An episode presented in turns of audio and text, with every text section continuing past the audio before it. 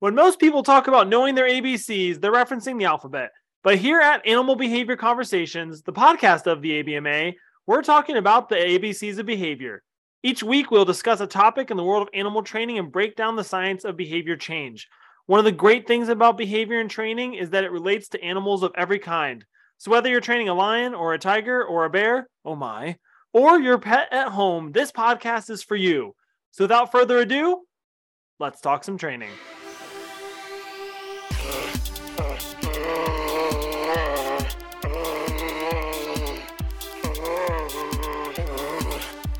Hello and welcome to Animal Behavior Conversations, the podcast of the ABMA. Today we are talking about enrichment with special guest Elly Neumann. This podcast is presented by the ABMA or the Animal Behavior Management Alliance, which is a not for profit organization with a membership comprised of animal care professionals and other individuals interested in enhancing animal care through training and enrichment. The ABMA continually strives to advance intentional and enlightened behavior management through operant conditioning to improve the lives and welfare of all animals. If you'd like to learn more or become a member of the ABMA, visit us at our website at theabma.org. If you're new to the podcast, welcome. We are so glad that you're here. I'm your host, Shane, and I'm a current ABMA board member and self proclaimed behavior nerd. For anyone joining us once again on the podcast, thank you so much for continuing to come back to talk about behavior with us. The goal of this podcast is to implement one of the goals of the ABMA, which is to continue the spread of knowledge and sharing throughout the animal care field. Each episode, we will break down one topic that involves the science of behavior change in animal training. Even though the content that you hear in this podcast reflects the views of the guest and does not necessarily represent the views of the ABMA or the board of directors, we think that the diversity of subjects and viewpoints represented by animal care professionals from around the world is one of the strengths of this organization.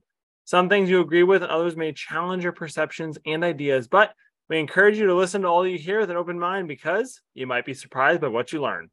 So we are back once again with Elly Neumann, continuing on with our talks about enrichment, goal based enrichment, all of those things. So if you haven't checked out last week's episode, episode 23, make sure you do. You can learn a little bit more about Elly, and we really dive into goal based enrichment. So before we get started today, Elly, can you give everyone a little quick reintroduction of yourself before we get going with the behavior and training and enrichment? Sure. Like so, I'm Elly. Thank you, Shane. I'm currently working at the Jerusalem Zoo in Israel. I'm the welfare training and enrichment coordinator. So I run all those programs there at the zoo. As you can tell, I have an Australian accent. Crikey. Uh, I worked for just over 20 years at Taronga Zoo in Australia, but I've been here in Israel for about four years. And as part of, I guess, my role running all those training, welfare, and enrichment programs here, I'm also helping a lot of zoos in the country running workshops on welfare training and enrichment for them and helping set up programs there. So, uh, yeah, it's a topic I like to talk about. Yes, and Elly will be back on because she had many topics for us to discuss. And this is the first one we decided, and she is an incredible resource for the ABMA, for her, the zoo she works for, and for us here on the podcast. And if you didn't tune into last episode, we highly suggest checking that out as we are going to continue to grow on that discussion on enrichment. But this week, we'll be talking about the intersection of behavior enrichment and training because it all connects and providing optimal welfare well being, and purposeful lives to the animals in our care. So, to start off today's episode, I want to ask you, Elly, is training enrichment? Straight to it. This is like, let's get to it. Um, and you know, and to throw back to you, Shane, I would have said, you know, if you asked me that 10 years ago, my answer is going to be really different back then than it is now. So, coming from a similar background to Shane, like working with marine mammals, and I guess we find the similar thing in, you know, a lot of animals where there's a lot of training involved. So, more, more commonly, like your marine mammals um, that do presentations, or your birds that do presentations, or elephants, etc. Even though we do training with all of our animals, um, we used to think, well, we used to say, yes, you know, like they're getting four training sessions a day and then we they're using their brain because enrichment is really just about an animal thinking and being challenged and training is challenging. They're constantly thinking they're constantly having to do behavior But if we take a step forward to where we are today, and we understand that enrichment is so much more than just providing an animal the opportunity to think, and uh, enrichment is about providing an opportunity for animals to use their behaviors um, like they would naturally in the wild, and to provide animals with challenges, to provide animals with choices, control over their environment. Well, then I guess my answer is yes and no. It really depends on how you train and how I guess, your training techniques and the skills of training and the understanding of training. Because if we look at training as, okay, we ask an animal to do a behavior and they do the behavior and they get a reinforcement um, for that, um, there's not much choice in that. There's not much choice in what behavior they need to be able to use. So, yes, they're thinking and we're, we're challenging them cognitively. Um, but if we look at enrichment as being providing animals of choices of how to use their behavior, sometimes, you know, if they know that the only way to get that reinforcement is to do the behavior, is there a choice in that? And so, as modern trainers, we're starting to understand that a bit more. We're understanding within our training, can we give animals choices to get that same reinforcement? Can we say to the animal, here, you can do this behavior and you reinforce for it, but you know what? Maybe if you choose not to and do another behavior, you can also get that same reinforcement. And that's really challenging us as keepers and trainers to be thinking about how much choice are we giving our animals when we're training. Because if we want it to be enriching, it's not just about using their brains and thinking, it's also about having that choice in that moment about how to use their behavior and what they get for it. And that is one of my favorite things to think about while caring for animals. And I can tell you that there's lots of gears moving on having a really cool podcast episode or series that's focusing on those topics that you're talking about because it you're right it is it is a modern zoo and modern animal caretakers that's where we're going and thinking about all these unique ways to be able to give animals those choices and then also control over what they are doing in their day so nice little tease there, Elly, for uh, one of my favorite topics that we're I, we're working really hard to do something really cool and also something that'll be very impactful for people. But as you kind of just mentioned, I have a question. Are there situations where training may not be enriching?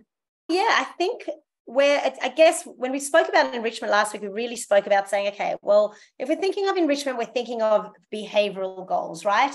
We're trying to think of whether they social goals um, or be an animal doing their behavior, the animal having choices in the matter.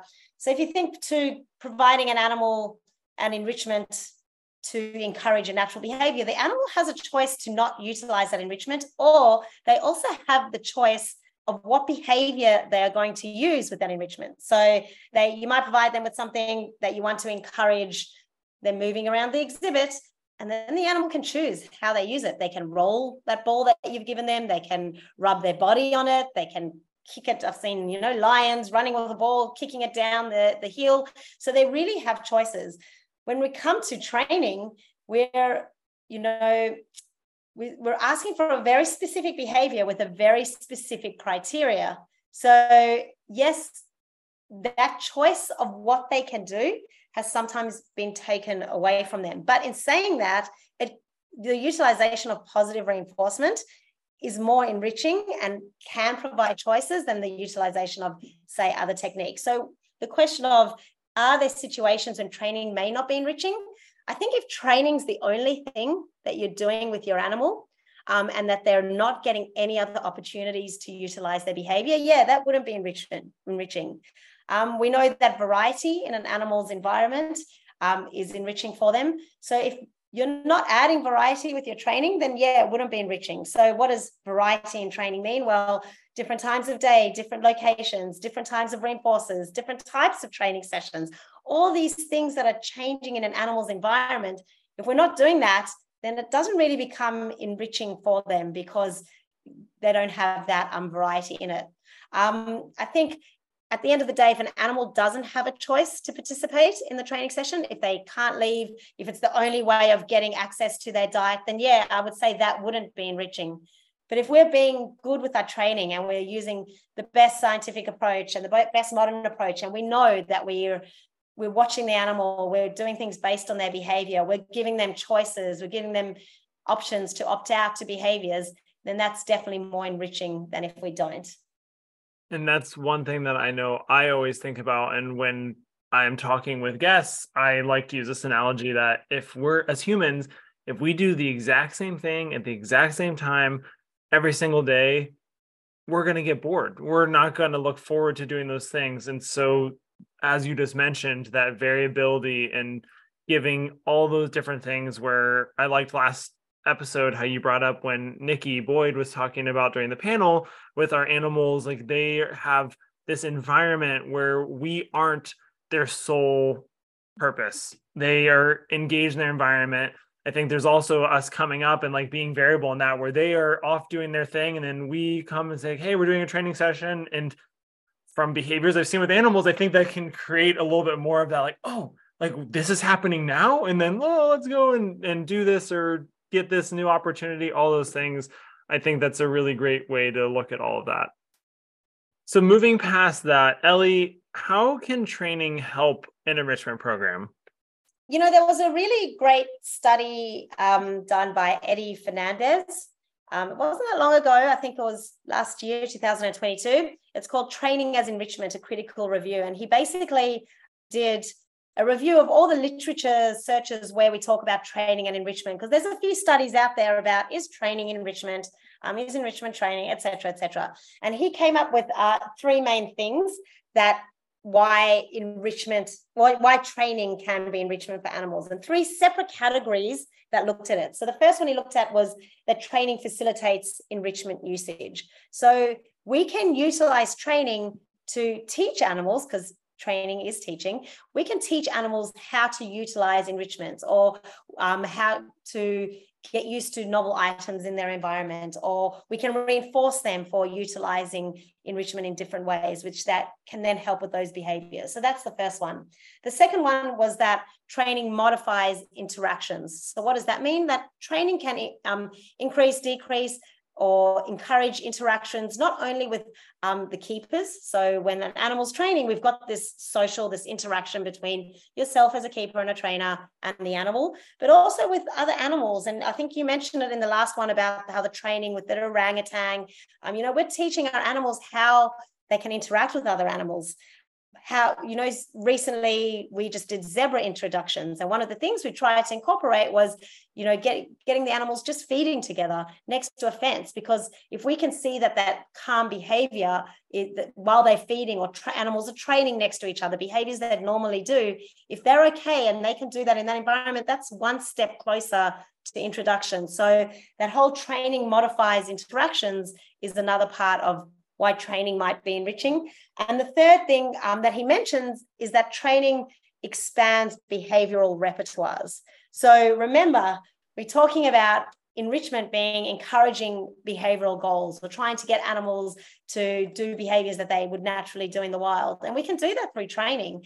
And an animal gets a bigger behavioral repertoire. And there has been a lot of research saying, um, you know, that lots of behaviors, maybe an indication of good welfare, lots of natural behaviors and animal utilizing the behaviors that they need to in that moment. And we can we can do that through training. We can teach animals behaviors, get them to do behaviors that they might not be doing, but that might be good for them, um, or that they would naturally do in the wild. So all those three things together, I guess, summarizes as yes, used in the right way, used with the modern scientific approach, used with that watching that animal, looking at their behavior, really understanding behavior and the, the choices that the animal is making and the control that the animal has over their environment and the challenges that we give them, then yes, training can be seen as enrichment. I, I was like on pins and needles. I would love all of those things because there's so many things. I'm like, yeah, I haven't thought about it in that specific way but I really enjoy, and I think for a lot of people, the introducing animals is such a not maybe not common, but it's something that we definitely throughout our careers mostly introduce and thinking it from that concept of training and enrichment and reinforcing to modify those interactions, I think is really cool and gave me some cool ideas for a future episode too. So thanks, Elly. No worries. And you know, one of the things we used to talk about when um, I was at Taronga and we had a social group of male sea lions, and you know, anyone who's worked with sea lions know that different times of the year their social interactions can be different, and they're you know some facilities manage that in different ways. One of the ways could be separation. One of the ways could be you know not having them together at certain times of the year, um, whatever that may be. But we often spoke about you know potentially teaching our animals a, a sign that says this animal is in this habitat you have the choice whether to go in there or not mm. and see, see whether mm. that you know could really impact the way that they manage themselves um, at certain times of the year and giving them that choice through training so saying this is yes you can go in if you would like to with this animal no you have the choice not to rather than just putting these animals together and letting them work it out for themselves so there is so much potential to be able to use training to give those animals more choice in those social situations as well, which I think would be really beneficial. I don't know if you can tell because of Zoom, but my mind literally exploded as you said that. My gears are turning. There's smoke coming out of my ears. I have so many cool ideas. That is, I love that, and that's what I love about the podcast. This podcast, getting to talk to people, and as we are continuing to learn and grow, is there really are so many amazing things that we are thinking about and goals that we have to give our animals this these incredible lives and giving them more control and communication over what they are doing in their lives. So so cool so cool. So sometimes there are animals that do not interact with enrichment opportunities. Like you've said last episode this episode that without giving those choices or those opportunities sometimes they just they haven't been able to flex those behavior muscles that they have in their repertoire as a natural behavior. So, can we train animals to interact with enrichment opportunities that are given to them? Yeah, I mean, like you sort of have to stop and think about why an animal might not be interacting with it and is your goal not the correct goal for that animal or for that species? And i can give you an example.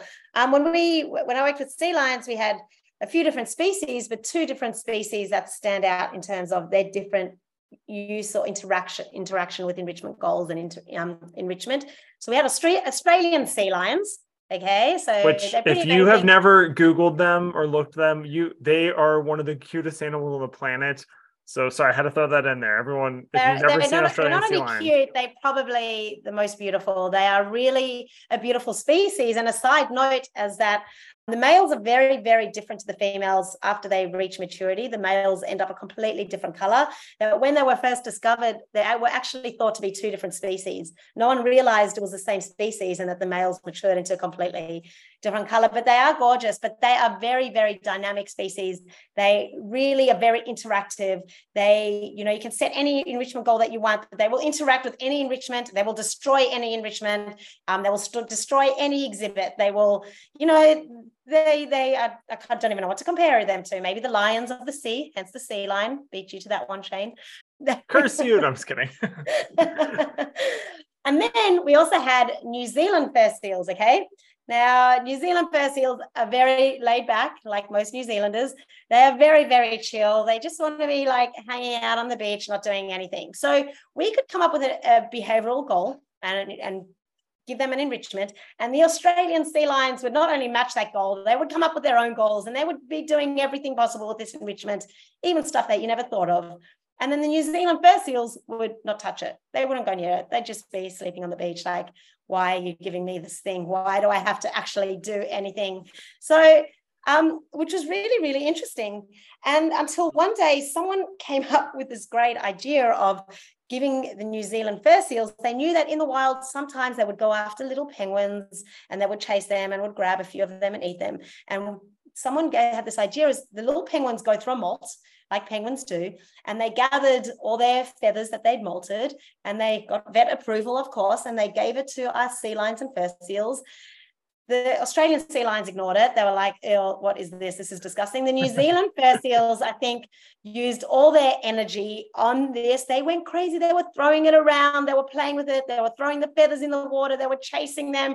And it was the most unbelievable, unexpected response.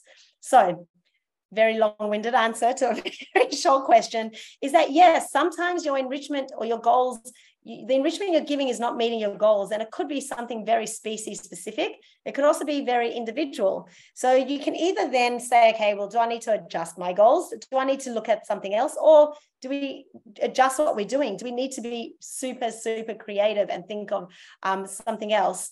Um, sometimes it could be a, de- uh, a desensitization issue. You know if animals that are not used to novel items in their environment um, you know you might need to work with a bit of desensitization to that as well.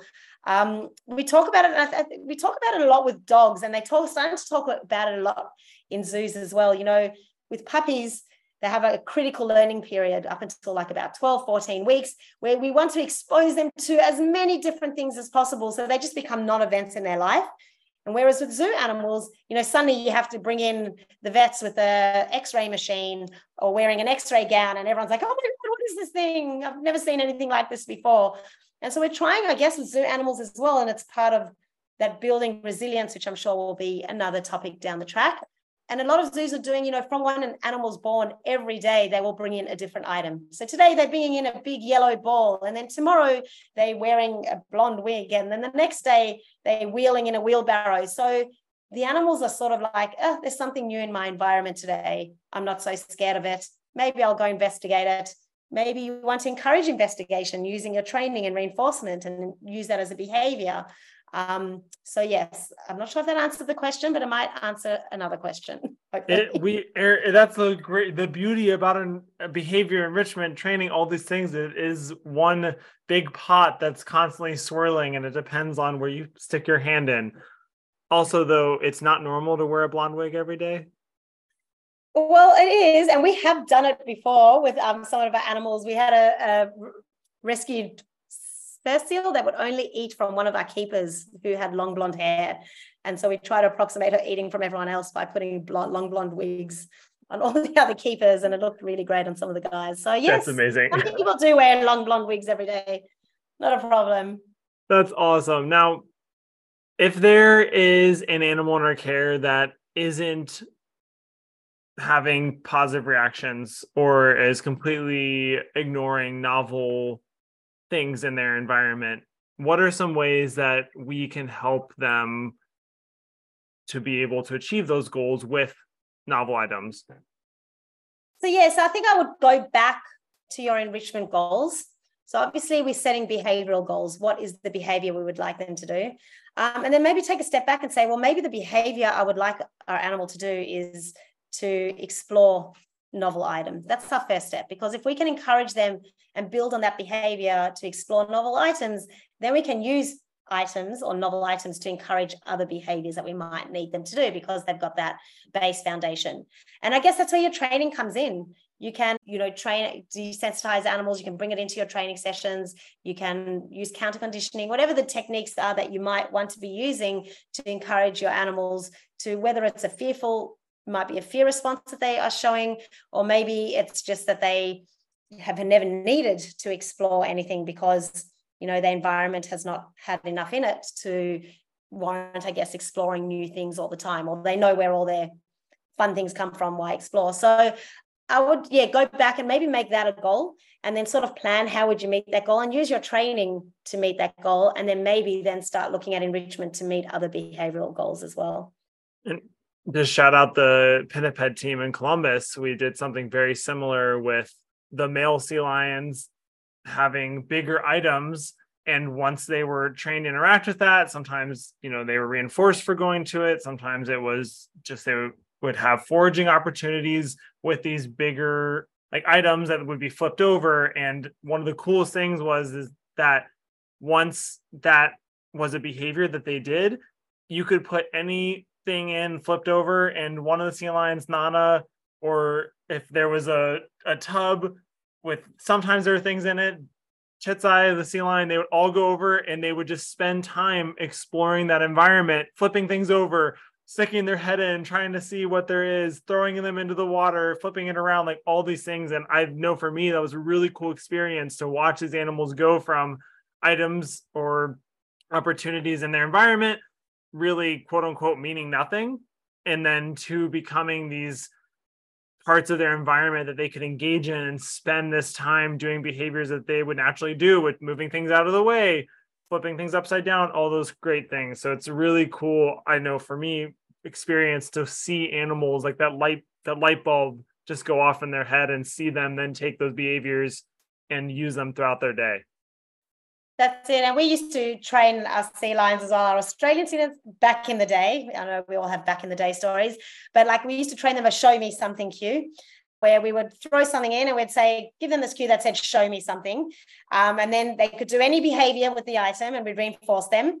And then if we did the cue, if we asked for the cue again, we asked for the behavior again, they would only get reinforced if they showed us something different. And so they were constantly just trying, exactly like you're saying, just trying new things all the time, which sort of really helped then in developing behavioral goals with them because they would use lots of different behaviors um, when interacting with um, their environment, which was really great. Amazing. Now, as we wrap up this episode and our little two part series with episode 23 as well. This was something that was said at the 2023 ABMA and IMATA conference. And I know it stuck with a lot of people because I heard a lot of talk about it. And it was the term enriched environment and enriched lives. So, can you talk a little bit about what that means and wrapping together this discussion about goal based enrichment, training as enrichment, that holistic view that you were talking about?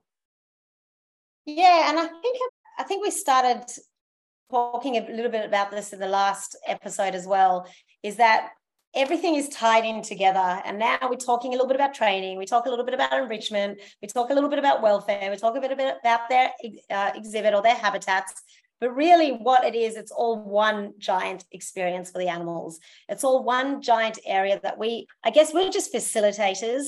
Um, we're trying to facilitate their environment as much as possible that allows the animals to choose what they do, um, to um, challenge them to use their behaviors, to be able to control what they're doing. And all this is in their environment and provided to them. But at the end of the day, they are the ones that get to make um, these decisions of how they use their behavior to get what they need or to move away from, I guess, what they don't need and to move to other areas. So if we're providing them with different ways of feeding through enrichment or different behavioral goals but through enrichment. And we've set up a, a, an exhibit and an um, environment that meets social dynamics and physical dynamics um, that all leads to this welfare state of our animals and to promote this positive welfare um, experiences for them. It's all provided for them. At the end of the day they have to use their behavior. They get to choose how they use their behavior to uh, enrich themselves. So we're not saying to them, here is this, you must do this. They have that choice of their behavioral repertoire, what to use, where to use it, how to use it, what time to use it. Um, and that really to me would be is what an enriched environment is about. We're providing the tools, they're providing the behavior and choosing the behavior, how to do it.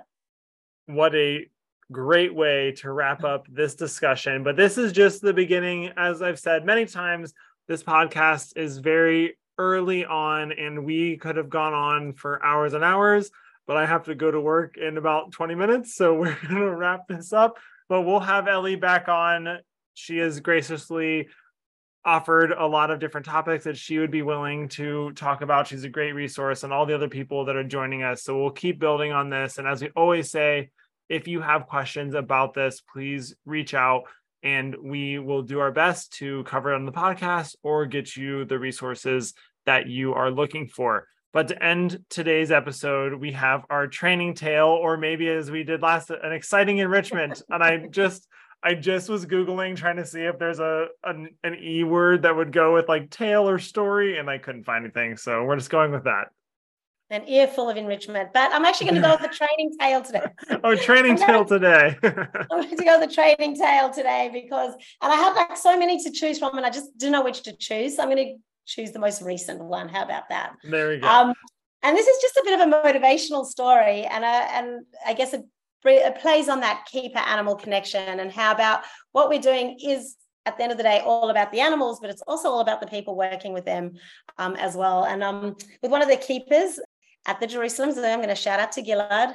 Um, he's going to kill me for doing this, but uh, he was training a, one of the tapirs, one of the first animals that he was working with, training the tapirs. We wanted to teach them a blood draw. And historically, with the blood draws, um, with um, it would just be opportunistic. When they're lying down, we'd go and get blood. But we wanted to train them to sit, then lie down, so that if we needed it, whenever we wanted to, we could get it rather than be opportunistic. And so he chose one of the um, tapirs. We wrote a plan. Um, and the way we were going to, the steps we were going to use to train this lie down was to teach us them to sit and then to lie down. And she loved being scratched. So the whole idea was to scratch, and they knew that when they scratched the tapir, they'd lie down. Easy, right? Trained in five minutes, no problem. Anyhow, this Yolanda had such a great time with Babette, but I've never actually took taken so long to train anything. And he persevered. We tried, you know, he would scratch, he would get down for a second, she'd stand up, she wouldn't go down. Anyhow, it took about six months of constant perseverance, of different approximations, trying to find different techniques. But finally, he got to the point where, you know, give her a cute little scratch on the back, she'd sit, she'd lie down. It was amazing. We were jumping and hugging, and everyone was excited. He finally got there. So a few weeks ago, we decided we wanted to train a second tapir, and we were we prepared ourselves for the six month journey. You know, we did some mental brain challenges to just prepare ourselves for this experience. We told everyone, listen, don't expect anything for six months. It took that long. Anyhow, he walked in there he went over to the tapir, he scratched it on the back down in a second. I think it was six seconds. So we're going to write a presentation called from six months to six seconds. Man, you are good at those those really fun presentations. like them? um, but uh, this to me just shows me how every animal is different, and you can plan for anything and you just have to keep going with it and you have to persevere and you can never give up because this is not only about the experience of the animal it's the experience of the keeper. And i just love the story because it encompasses everything about training um, that i think is so great about it is that yes it's that animal story and it's the keeper story and together basically you can go from six months to six seconds if you like.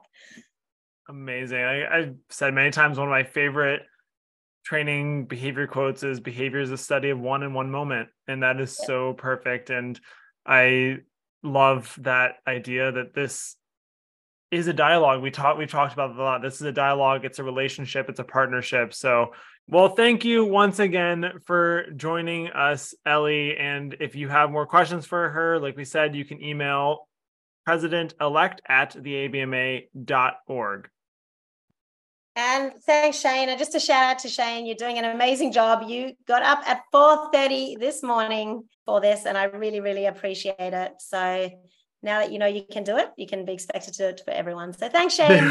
there we go. Yep. I'm actually feeling pretty good. This is a great conversation. My mind woke up very quickly and I'll be ready to go. Fantastic. And that concludes today's episode focusing on the intersection of behavior enrichment and training. This, of course, just scratches the surface. So if you have any questions at all, please reach out on any of the ABMA's social channels or by emailing abc at theabma.org. We love to hear from you because this podcast is made for you. So if you have any questions or topics that you would like us to cover, please let us know. If you aren't already a member, please consider joining the ABMA by visiting theabma.org as we all strive to better the lives of animals around the world. Be sure to subscribe on whatever platform you listen to podcasts on and join us next week on Animal Behavior Conversations as we talk about SDs or cues. In the meantime, thanks for joining us and happy training.